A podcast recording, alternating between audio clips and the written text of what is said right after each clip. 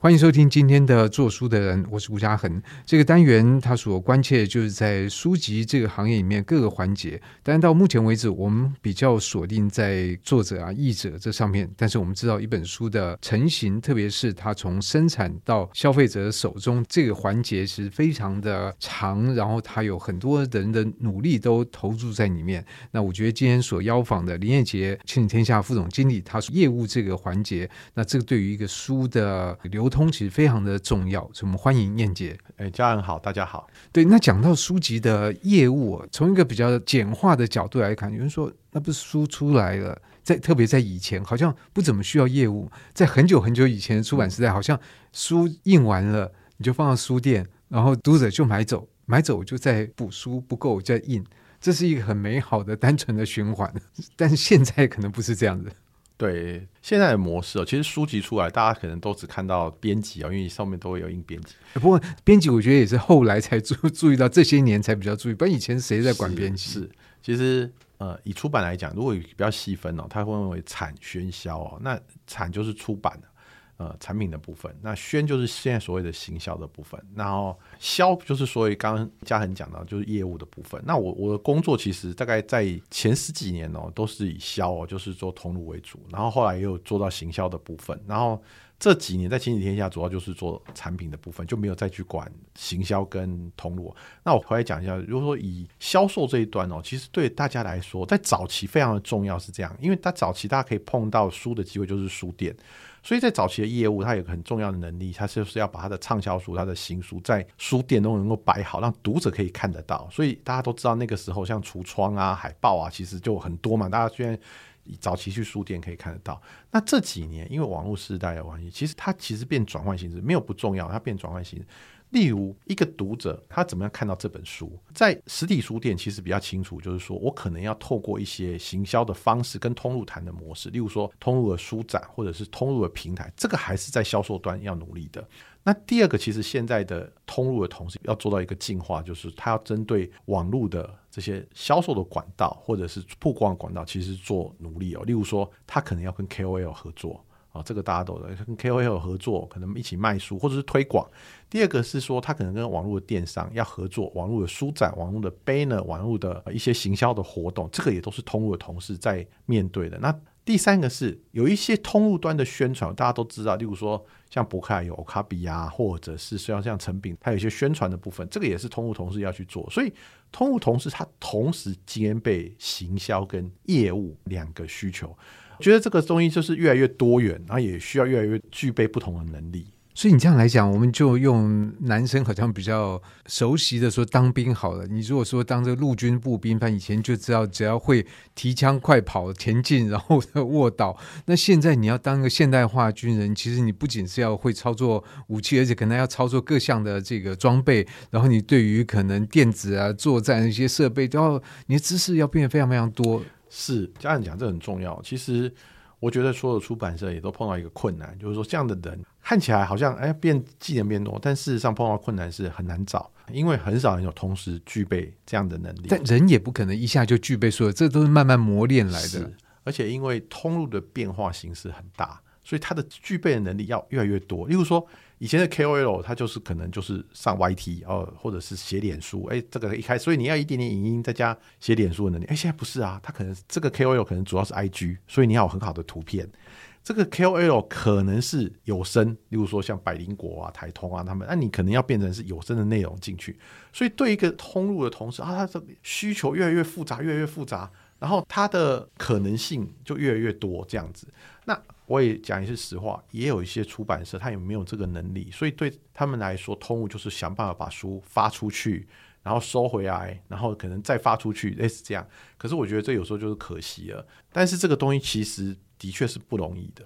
那这就再打个比方，你刚刚讲这个状况，就好像说我可能这个出版社很小，我没有太多的资源买这种高科技的仪器，那我在捕鱼，所以我能做的就是把渔网下下去捞起来。然后如果没有捞去捞起来，我就再把这个再捞一次。那所以卖书来讲，就是我把书反正送出去，然后卖不掉就回来，然后有机会再送出去。可是可能比较有规模的出版社，它就有比较多的媒介可以和工具可以来来使用。那当然在这两种的这个都是一个很简单的出分，可是你身为一个业务，要在这两种以及中间很多混杂种的这个呃出版社工作，你要有的能力跟训练历练就很不同。对我，我讲我自己做例子，我不要讲。对我来说，因为我对书非常非常有热情啊，我对卖书这件事也很有热情，所以我早期我做这件事情的时候，其实我训练很多看起来不像通路同事要具备的能力，例如说。巡店是必然的。我几乎我在大概两千年到二零一零年之间，我几乎全台湾，我真没有夸张，全台湾所有的书店，我几乎全部都去过。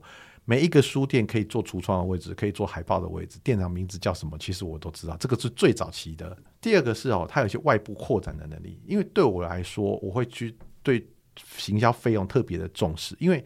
成本这件事情，其实对通路的同事来说，它其实有很多限制啊，因为它不可能无限制。所以我会例如说，所以我后来对印刷厂、对装订、对纸张，其实都有一些感想。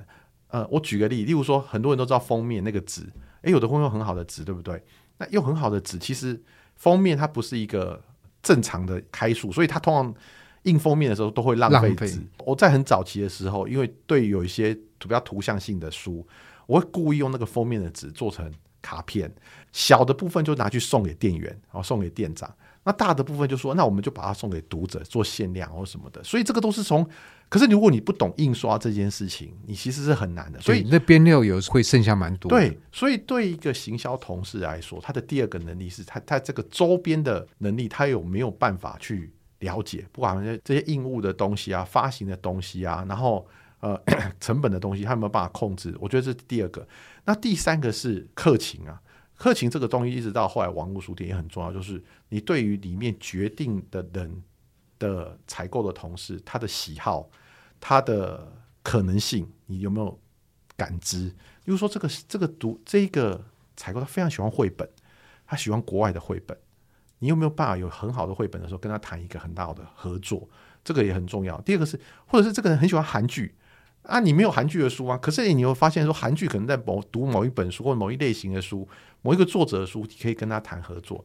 所以客情这件事情对通路同，因为通路同事他是整个公司唯一会中接触到书店的人，还有店长。我讲每一个独立书店哦，每一个店的店长其实都很重要。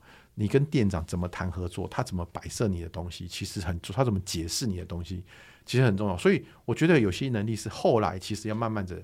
补上去，而不是只是把书发出去。所以这简单讲就是把诺。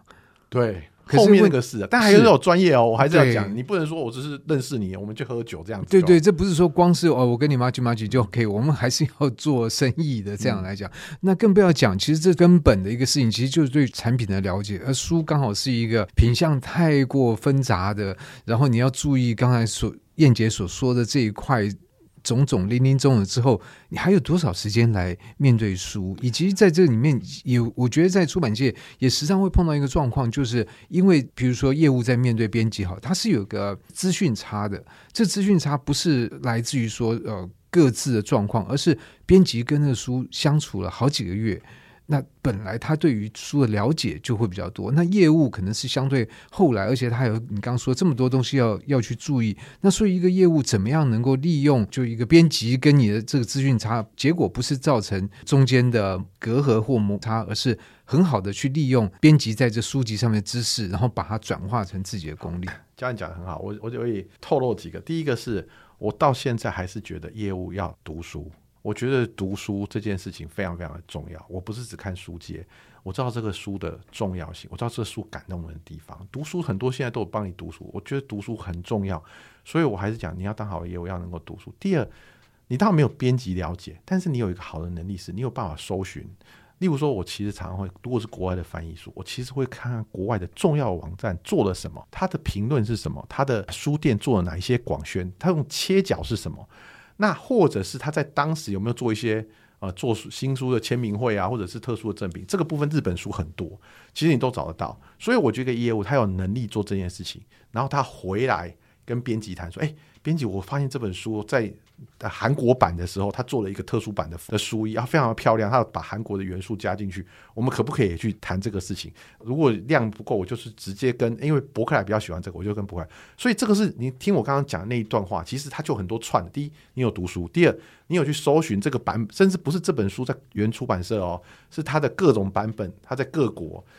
他怎么做这件事情？第三，其实你知道博客还比较喜欢这样的模式，所以一个好的业务，它其实要能够串这件事情。我常常讲哦书这个事情，你只是把一个书放在适当的位置，给适当的通路，让适当的人来买。